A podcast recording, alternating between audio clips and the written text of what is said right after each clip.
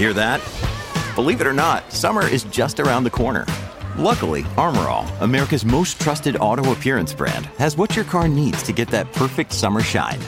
Plus, now through May 31st, we'll give you $5 for every 20 you spend on Armor All products. That means car wash pods, protectant, tire shine, you name it. Find out how to get your $5 rebate at armorall.com. Armor All, less work, more clean. Terms apply.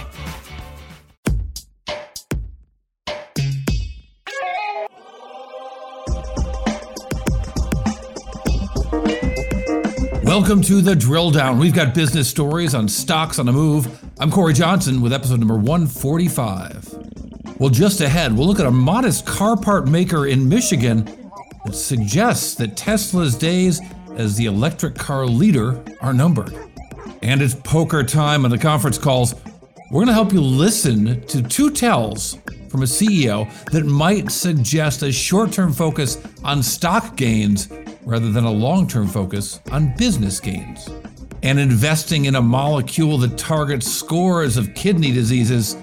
My conversation with Vera Therapeutics CEO Michael Fordyce, the best performing biotech IPO of 2021. That's coming up in just a little bit, but first, it's sponsor time. The drill down is brought to you by Aiera. Never miss another critical event or insight ever. With Aiera, customize your company watch lists and track key events, mentions, filings, and more, all within an easy to use, customizable interface. That's Era. Aiera, A-I-E-R-A.com. And we hope you listen to every episode of The Drill Down made so much easier by clicking the subscribe button and catching every show. And the drill down is brought to you by Braintrust, a global talent network that matches highly skilled technical freelancers with the world's most reputable brands. Braintrust has helped clients like Bank of America, Goldman Sachs, Porsche, Under Armour, and more build agile tech teams fast at a fraction of the cost. Visit braintrust.com, that's B R A I N T R U S T.com, to learn more. All right, welcome to the drill down. We are glad to have you. We've got some interesting companies to look at today. Helping me do that is Isaac Webster. Isaac, uh, how are you? I'm doing great. How are you doing? Living the dream. Is it as cold up in SF as it is in LA? Rarely, but it is unnaturally chilly here. There's actually some concerns about snow at higher elevations. They do this every year and people freak out. Oh, wow. Well, I mean, when I say cold in LA, we just have to wear a, a heavier light jacket. but I have I have my beanie America, cap America on hand cries for you. Yes, right now. exactly, exactly. Cory, what stocks are drilling down on today? Well, I'd like to start by looking at a company we've never talked about, which is called CVR Energy. CVR Energy. I've actually never heard of this company. Uh, it trades under CVI. CVI shares have lost 12% over the past 12 months. Although the stock has gained some since the start of the year, it's now trading about 19 bucks a share, and that's well off the 49 bucks a share CVI reached back in July of 2019. That's what they used to call on, C- on CNBC when the reporters had done no homework or the anchors had done no homework whatsoever on what they're talking about. It's a roller coaster ride for shares of CVI because they didn't know anything about it. Well, this is an interesting company, really interesting company. $3.2 billion enterprise value belies the billion dollar uh, market cap of the stock, but a $3.2 billion enterprise value. This company is a refiner that uh, refines oil and creates uh, oil byproducts and fertilizer. Uh, so, refiner of two things. Um, this this is uh, I don't want. apparently, I'm going to go off on media criticism all all show today, but you know, this is one of the stupid media. One of the headlines one of the few headlines I found about this stock that had a very big move uh, today. Um, you know, said the company beat earnings at revenue estimates. What does that mean? It means they beat. Uh, they beat. No, it doesn't. It means the analyst missed. It means the analysts who are analyzing the company does what the company does. The analysts are paid to figure out what the company is going to do. The, the analysts were wrong. But also, that this is not an earn a revenue story. This is a net income story. It's a dividend story, and it's a takeover or you know a takeover vehicle story. So th- this whole thing about beat revenue estimates was written, literally written by a robot. These stories are so dumb that a lot of the headlines you click on online and elsewhere, places like Bloomberg, where we used to work, Reuters, where I've never worked, they actually use, and others who are worse, use robots to write a lot of these earnings stories. That, well, that's that, how it's been for years, though, and that's what drives the stock in, market. They throw in adjectives, they throw in some okay, but- nouns, and they, they compare things to the analyst estimates and they say beats. There's no thought going into this whatsoever. So the big story, indeed, the, the headline on the very press release from the company itself was um, $243 million in uh, net income um, compared to 147 million in net income in the second quarter, in the first half of 2021, I should say. So, so uh, net income down quite a bit from the previous year. But I want to talk about the tells that I heard on the conference call because the tells were uh, telling.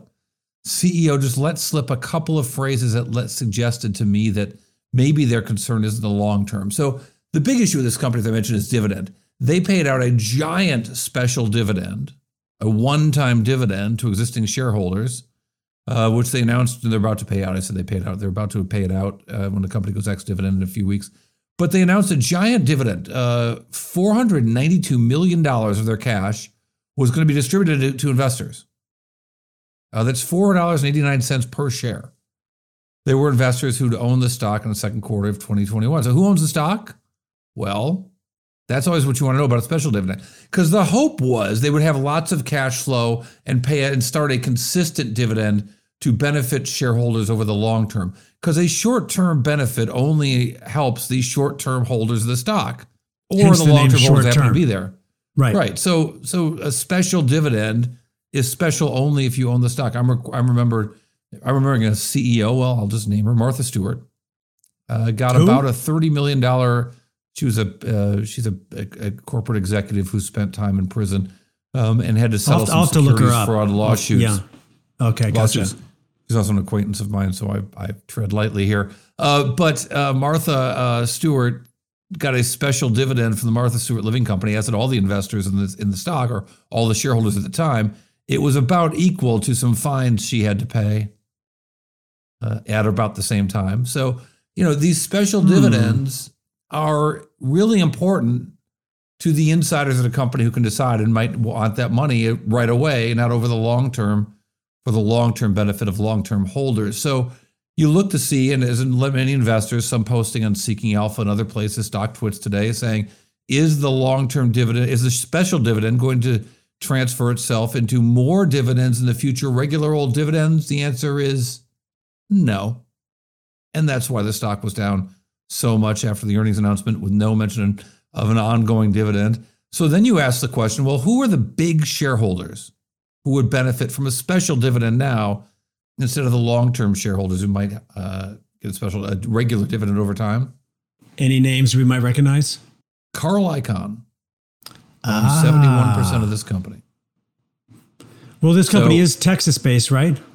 Uh, yes, and Carl Icahn is. I heard he sold his place in East Hampton, though. He's think he's in Florida more now. In any case, East Hampton misses him. I'm sure. I've actually never seen him in East Hampton, but I'm sure I know that he owns he owned a home there at least. In any case, um, another tell. So special dividend is a big tell. Another tell that the company's in it or the ma- management's in it for the, the short term, not the long term. When the CEO refers to his own company by the stock ticker, not the company name, in this case CVI, not CVR Why, why is that a tell? Why is that tell? Explain that to us. Because they're thinking about the stock, they're not thinking about the business. Isn't a CEO's job to also think about the stock, though? Uh, well, the, and here comes maybe the greatest bias of the Drill Down podcast. I believe that the company is more important than the stock, and the long term uh, benefits of the stock uh, only come when companies are focused on their business, not the share price. Do you want to know the share price? Sure. But as a CEO, your focus has got to be on the business. You can't control the share price only if you can control the business. And it can be a sign of worse things. And I don't think that that's the case. I have no reason to think that's the case here. Although once upon a time, I was short a stock, a Las Vegas based maker of slot machines that had some a lot of issues. Someone told me that the CEO had a picture in his office, and I later found a picture of him in his office. He had a giant sign in the back of his of his, uh, his desk. Did it say the Strip? Did it say the Riviera Casino? Did it say love my mom and dad? No, it said Wall Street. And to me, and that was a, that was a stock that went to zero. Mm-hmm. A stock, a company that, where the CEO is focused only on Wall Street is a company that doesn't have a long. Uh, Wall Street's not that long. What's it? Six blocks? Come on. So we got both these tells in here. Focus on special dividend, not long-term dividends. Focus on stock tickers, not company name. And the last thing I want you to know about this guy, the guy complaining about the CEO complaining about what's going on in the world, this case, uh, the company does not use the refinery to make any ethanol. The federal government, uh, the, uh, in particular, the EPA, wants companies to focus on doing renewables, and they consider ethanol renewable. I'm not going to get into a debate whether ethanol is a good uh, focus for the EPA when they want renewable energy, but it is a fact that refiners that don't produce a certain amount of, of ethanol or other renewables have to buy credits from other other refiners that do make ethanol and other renewables. Well, the cost of those credits has been rising for the last year in the Trump administration and in the Biden administration. They have risen quite a bit. Uh, the price of these renewable identification numbers are up almost 250, more than 250 percent since last year. So the the price of these these RINs, the the the which the CEO David Lamp is about to complain about, has been rising a lot really since the last really let's call it 10 months. Um, and they hadn't budgeted for this. They weren't ready for this to continue. And this quarter they decided to blame that for a really low net income and yes the lack of dividend. Here's ceo david lamp well, I think uh, you know from a capital allocation, you know CVI has always been a cash machine, and it's uh, you know it's all about cash flow. Is what we're all about. Um, I think you heard us mention that we spent 435 million complying with, uh, or at least booked it on uh, our our balance sheet of uh, of RIN expense. And when you put that in the equation, it's it kind of it kind of just takes our cash flow to to a, a level we don't really like. Um, so I mean, some rectification to RINs has got to happen. Um, and we kind of outlined a, a, lot of the things that, that we think we're going to take steps on. But uh, that 435 just kind of wipes out uh, wipes out anything we can do. We our balance sheet is still strong, uh, however, and uh, you know I think uh, we we're not far from a position of uh, of thinking about dividends again, and and I know the board talks about it every quarter, and that those conversations will continue. So you want a dividend? Well, only if you're special. One time special dividend, complaining about the weather, in this case, the weather, the 10 month old rise, the 10 month uh, trend of rising RINs or renewable, um, uh, the renewable energy credit, which they call the renewable identification number credit. The rising RINs, special dividend, no long term dividend, didn't help CVI the stock ticker, let alone CVR Energy, the company. Cory, what is your next drill down? Let's look at American Axle and Manufacturing. Okay, trades under AXL and shares have dropped 15% in a year, vastly underperforming the broader market. Where would you guess American Axle is uh, based? Uh, I want to say Pennsylvania. I'm going with Detroit. Okay. I'm assuming because you know where it's based, it's Detroit. Yes, it is uh, based in Detroit. Formed in a 1994 merger of a couple of companies. Um, did an IPO, did another IPO, took themselves out, took themselves back in the market. It's a 3.7 billion dollar company. Uh, in fact, strangely, uh, the same size as uh, as uh, the company we're describing before, CVR Energy. Um, American Axle, interesting company. They make uh, they've got two main businesses: a driveline segment and a metal forming segment. What does Driveline make? You might be asking, Isaac. Yeah, what is what does that mean? Is that what an axle? That's the axle part axles. of American Axle. It's axles, drive shafts, different assemblies, clutch modules, balance shaft systems, disconnecting driveline technology, electric and hybrid driveline systems. And this is what's important here the electric part of that, right? When we think about electric vehicles, we think about one company in particular, right? In Tesla. Uh-huh. And they've dominated the electric car market and the electric, uh, uh you know, electric, uh, uh, whatever you call the crossover market, whatever you call it, hybrid market, Model X. Sure, no, I'm thinking the Model X too. But they've they've they are the leading maker of of those vehicles. But Detroit is catching up. Detroit's on the way, and we've heard a lot. Look, if you watch the Super Bowl, I don't think there were any ads for cars that weren't electric. Right. Well, that's just the way it's going to be. So we look for little clues as to when this is happening. Well, this company, American Axle, might not be a Tesla killer, but when you look at the backlog in their business, the mix of their backlog, in particular, the orders that they have and that they haven't filled yet, over a third, over 35% is electric drives.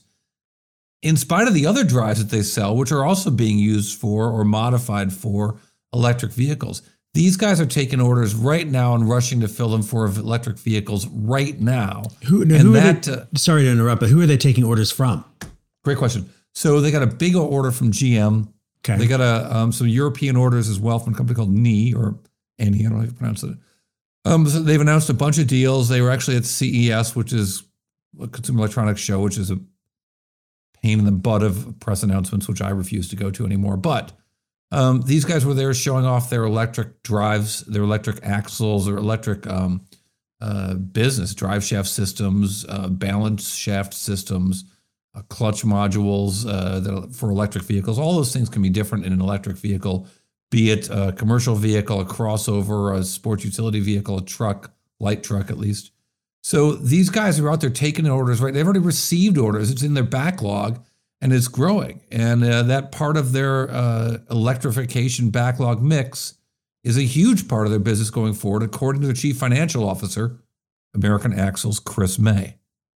And as it relates to our electrification uh, backlog mix, you know, think about the announcements that we have made through the course of this past year, 18 months, right? Wins with NIO uh, and General Motors slash Hummer on the component side. We are launching drive units with uh, companies such as REE is also our European manufacturer. We, we've yet to disclose the name on. That'll be a big drive unit win, and also drive units that we've been in China. So it's a really nice, healthy mix across our entire product suite and many, many different customers. So Isaac, there may be further proof that uh, that the big revolution electrical vehicles is is coming, maybe arriving very soon with orders from non-Tesla suppliers uh, already in hand. I got to say, on a personal level, I'm very glad to hear this because uh, we need some competition for Tesla. Yeah, well, they're going to get it. Uh, Good, getting it already. Um, I don't know. What do you, you don't have an electric vehicle though, do you? Uh, I don't at the time. I used to have um, one of those Audi electric cars, and uh, it was great. It was great. Okay. It was a lease. The lease was up, and you know, um, I didn't like it enough to keep with it. So you got the Hummer. Uh, we did go for a bigger car for the family, but our next car we want and need to be electric. And I have to say, with uh, with the stuff that Elon Musk tweets about, I just um, I don't feel comfortable with Tesla at the moment. So well, there we go. Yeah, it is personal. Your money, uh, it's money. Uh, Not personal. personal with me and Elon. There's some beef, but it's entirely professional. Mm. All right. Well, coming up next. We've got a really interesting interview with a company that's involved in um, uh, a sadly growing problem, which is kidney disease uh, and its direct ties to obesity, with a really novel, novel approach with a molecule that might help a lot of different kidney diseases. Vera Therapeutics CEO Marshall Fordyce joins us right after this. The Drill Down is brought to you by BrainTrust, a global talent network that matches highly skilled technical freelancers with the world's most reputable brands. BrainTrust has helped clients like Bank of America, Goldman Sachs, Porsche, Under Armour, and more build agile tech teams fast at a fraction of the cost. Visit braintrust.com, that's B R A I N T R U S T.com, to learn more. All right, welcome back to the Drill Down Podcast. As promised, we are joined right now by the CEO of Vera Therapeutics. Marshall Fordyce. Marshall, glad to have you join us. From where? Where are you right now?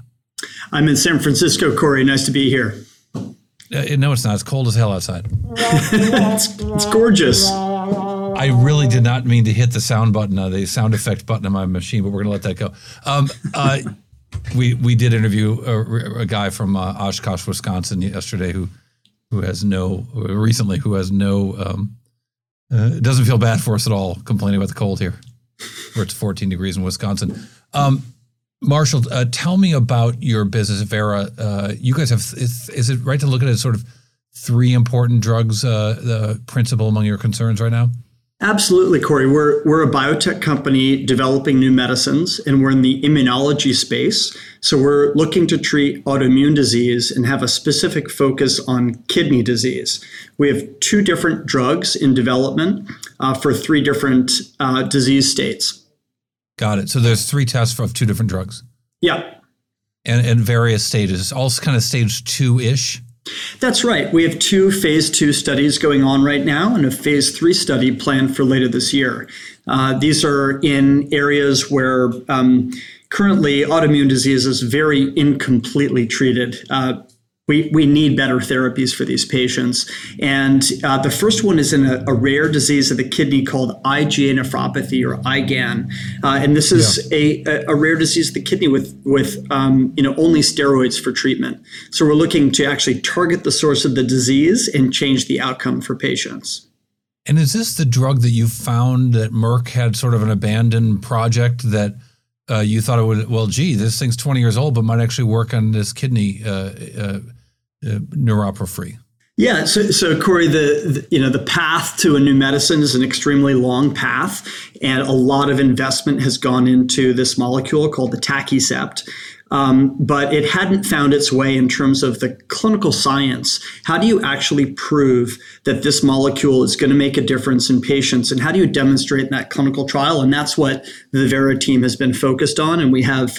Uh, already some very compelling uh, results from clinical trials showing that we can target the source of the disease. And we're looking to show that that will actually translate into benefits for patients with IgA nephropathy. How does that happen? How do you, you know, I, I read this and, and just thought, like, did someone know about this drug? Was it, do you start to develop a, a drug on a whiteboard and, and you say, wait a minute, that we can't patent that. Someone's already got that. Well, what are they doing? Like, what's the process?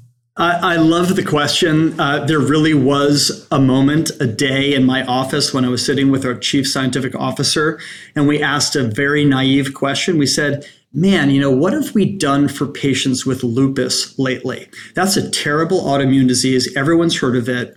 Patients who have lupus have um, uh, very few old medicines to choose from Plaquenil, which is an anti malarial drug, and steroids, and not a whole lot else. Uh, but we did uh, see that there is a, a, drug approved for lupus that targets uh, a certain molecule called BLyS. And we saw that that drug got approved and it was actually getting used. It took a long time for the commercial launch to start to become successful, but it was looking pretty good.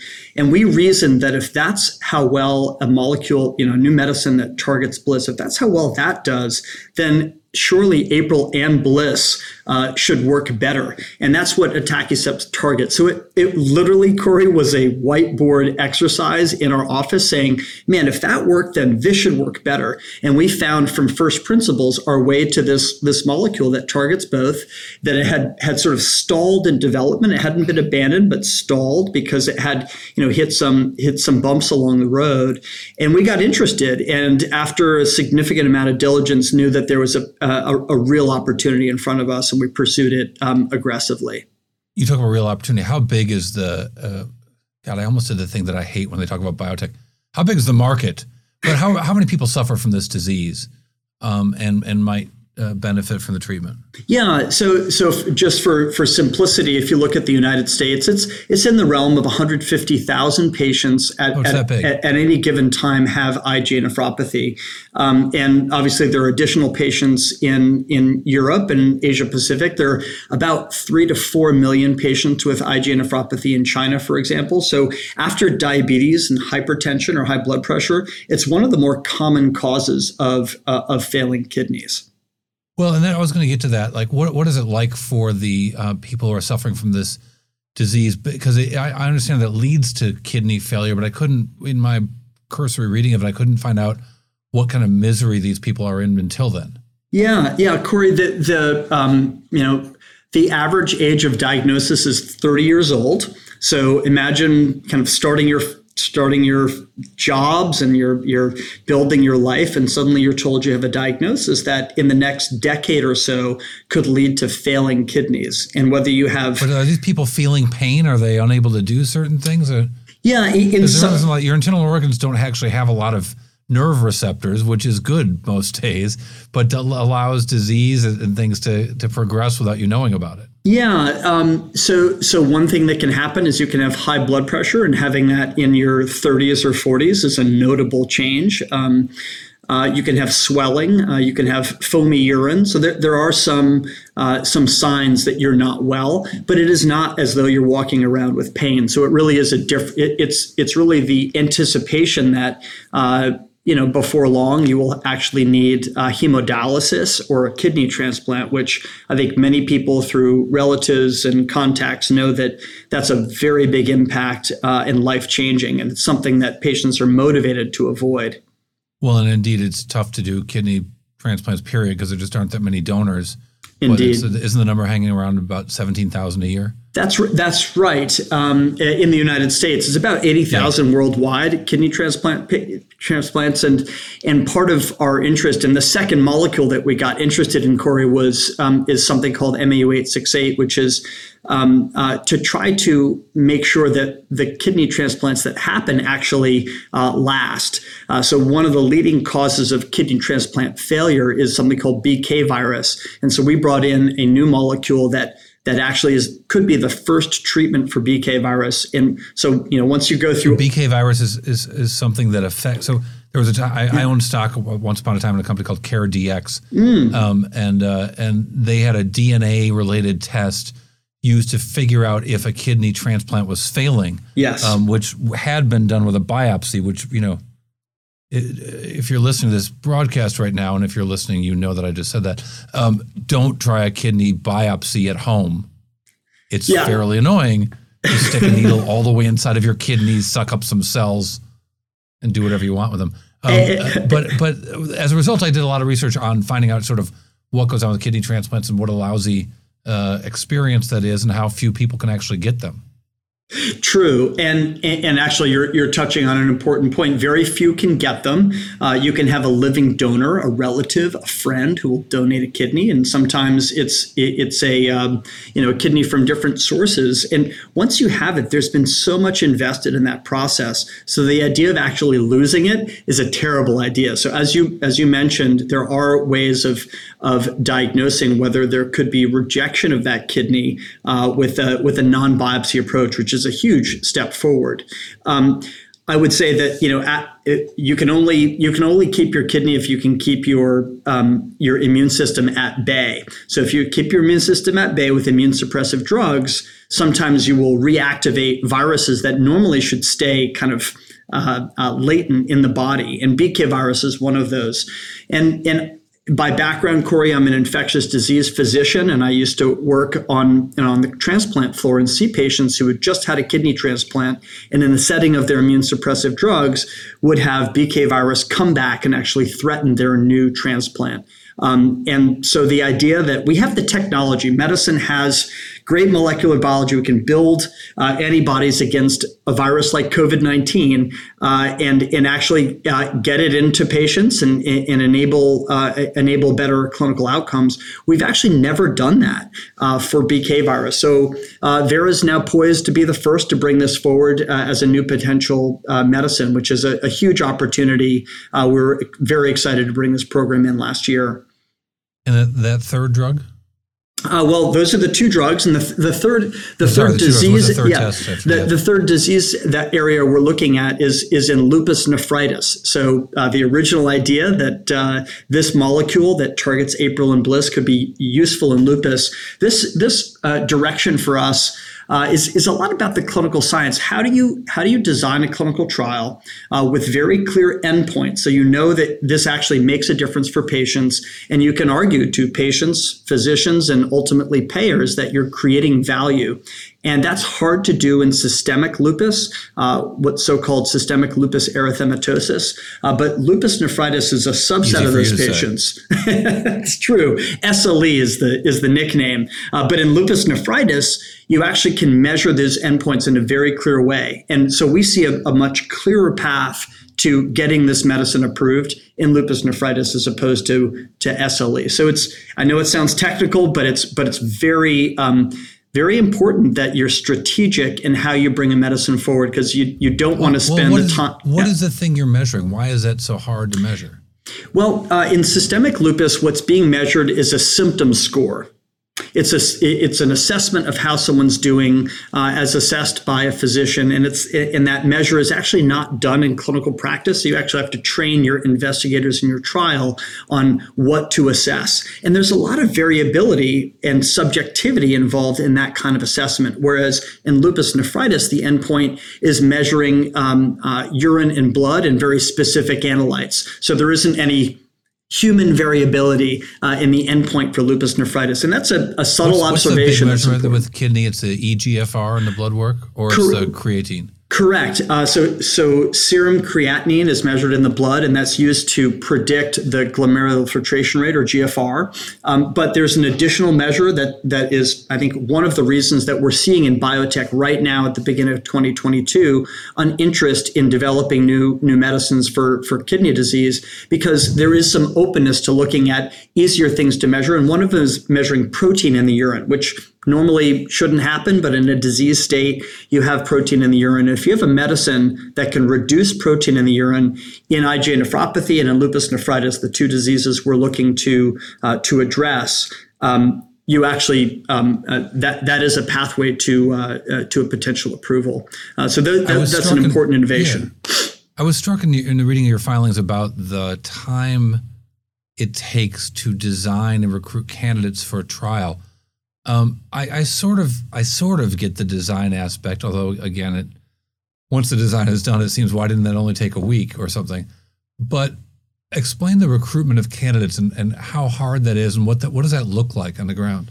Uh, Cory, it, it's the area in clinical research that needs the most innovation, and I, and I do think that uh, better better um, connectivity tools. I think health IT is is an area that is um, uh, totally ripe to, to transform what we do in clinical research. The, the single biggest bottleneck in what we do is, is enrollment time. How do you identify patients? How do you ensure that they actually um, uh, qualify for your trial uh, and how do you get them engaged? And, and, there are many technical factors in connecting the dots uh, making sure that they fit your entry criteria but then there are a lot of human factors as well. Uh, and i just don't think we have the right uh, uh, kind of infrastructure set up here. And there are many new companies coming out that are trying to solve this issue for the industry. It's it's ripe for innovation all right, but let me ask again: How does it happen? Like, how how do you actually recruit? Yeah. Uh, around this issue. Well, you, you begin. Uh, it, you know, there's there's an aspect of the business which often uses uh, uh contract research organizations or CROs or businesses that are focused on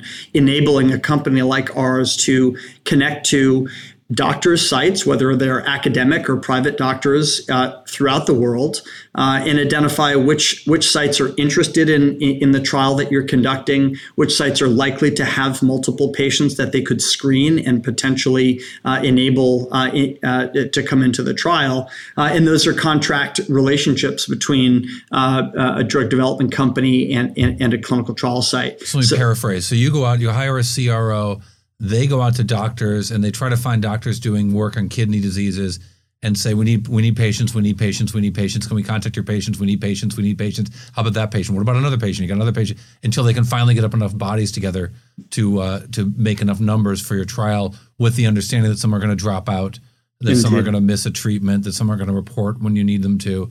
So you'll end up with a smaller number at the very end. You've got it. Um, wow that's annoying a lot, a lot of ways to, you know, uh, a, a, lot of ways to do that well, uh, and and make sure that those relationships are strong business relationships, and and and that the physicians are truly excited about the innovation, and uh, that's what excites me as a as a physician by background and wearing the CEO hat. I can understand that um, you know, there needs to be true belief in the hypothesis that you're testing in your clinical trial. These are these are doctors who are taking care of the patients. They don't want to put them at any risk. And if there's a, a, a true potential to improve their clinical outcomes with a clinical trial, they'll do it. And you know, the obvious uh, the obvious uh, example is in oncology, you know, in cancer, you want a doctor if you've got a, a very difficult to treat condition that they're going to do everything they can, both what's available and what's coming down the pike. Uh, and I think that's out, an incredibly turns out when you piece. have an easy to treat condition, you want the same thing. Yeah, yeah, just by example. um, so, uh, do you guys have enough money to get there? I mean, you've we got do. to do these treatments. It's going to take a long time to do it. Um, I, I, I don't like to talk about stocks. I like to talk about businesses, but uh, there's been a real big sell-off in the last two years in biotechnology across the board. And on top of that, you have a lot of most of those, a lot of those companies out there in, in your stage are looking for a, planning on a future fundraising to get a, a phase three trial done to get a drug approved, and the market might not be there to support them, and it could be a really ugly year in the world of biotech where you have some promising and less promising companies and and treatments and drugs that may never get a, a chance for a phase three trial because they're going to run yeah. out of cash. Yeah, uh, Cory, very important point. It's it's uh, it's a difficult public market out there right now, but uh, Vera's in a strong position. Uh, we finished 2021 as the best performing IPO uh, in the biotech sector last year. We were up 143% last Damn year. you with faint praise. Uh, thank you. IPO, yes. And and we completed a financing last week. Uh, so so we uh, we know that it's possible uh, in a in a difficult market with strong fundamentals to uh, get the capital you need to to to flip the card that investors want to see. And thankfully we have a few of those, and we're very grateful to to be in this position now. But it's a difficult market for sure. I would also think it's difficult when you're planning the study that could get you uh, to the Holy Land, you you want to give the drugs a, lo- a, long enough time to show a positive result, and a short enough time that you don't have to keep waiting for the test to be finished. And it's it's a it's unfortunately a financial decision. Um, there was one drug company not worth mentioning right now, but I looked at that was exactly the case where they had a they had positive results after 14 weeks. The problem was their study was 10 weeks and the market crushed them when they came out with the results and they said we designed the study poorly let let us give a chance give us a chance i don't know if that was if they're full of baloney and that happens but it was an interesting problem.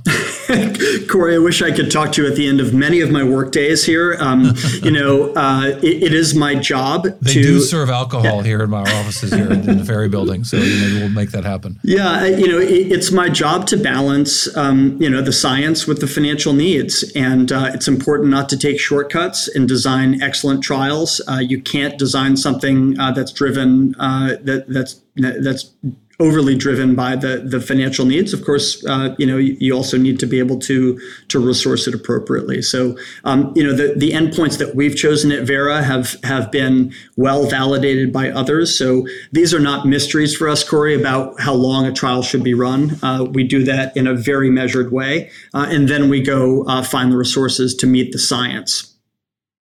Well, interesting stuff. We certainly, on behalf of all the people suffering from these kidney diseases uh, and probably more uh, going forward. Uh, we wish Vera Therapeutics knew you a lot of uh, uh, goodwill and success. Marshall Fordyce is the CEO of Vera Therapeutics, a company which we'll talk about in the drill down bite, the one number that tells us a whole lot, right after this. The drill down is brought to you by Aiera. With Aiera, give yourself an information advantage. Connect directly to earnings calls and other investor events with live transcription and event intelligence. That's Aiera, A-I-E-R-A dot com. And we hope you enjoy the drill down enough to recommend it to other people interested in business and the stock market. We'll accept your help, all the help we can get. A lot of people who could use this kind of information. So I would do it every week right here on the drill down. And let us know what companies you think we should be drilling down on. Talk to us on Twitter and Instagram by following at Drill Down Pod and connect with us directly at our website, bizpod.net. Well, Isaac, fascinating conversation with the CEO there of Vera Therapeutics, um, and uh, you know probably a lot of lessons for a lot of different kinds of businesses there. Now, least of which is don't run out of money, and that's a problem in the biotech world. I think we're going to hear a lot about that this year, which I think might lead to a lot of M and A and a lot of failed companies because they've just uh, they've done these IPOs in a tough market. The IPOs generally, unlike Vera, the best performing IPO of last year, did really poorly in the IPO market don't have enough money, continue all the tests and uh, long term studies that they need to do. Uh, Vera's avoiding that now by going to maybe an unfriendly market or maybe a market that likes them because their stock have done so well. As, as we heard from the CEO, selling more shares. And here's that bite, that one number that tells us a whole lot about Vera Therapeutics. They raised $86.1 million on a Valentine's Day offering. Uh, a lovely Valentine for that but uh, enough to keep them company going for a lot longer and get them through these studies, which will hopefully, hopefully, I, I you know, if the company does well, that's perfectly fine. But hopefully, for all the people suffering from kidney disease, hopefully these studies uh, go well and we get some drugs in the market to help some people who otherwise don't have help. Yeah, and also talking about business, it's this episode today uh, is a little bit of the tale of two CEOs. You go back to talk, you know, you go back and think about what the we heard from the CEO of CVI when he might be focused a little bit more on the stock. Well, the CEO Vera telling us, you know, how he balances the business and Yeah. the science. I thought that was very interesting. the, the CEO of CVR Energy, who is focused instead on CVI, the stock. That was why I said CVI. Yeah. Indeed. Well, I, I, you know, on a personal level, I wish them both a lot of success. You know, I wish everybody a lot of success Oh, aren't you sweet? Occasionally, really rarely, really. Yeah, rarely. That could just be Rare, full of shit. rarely.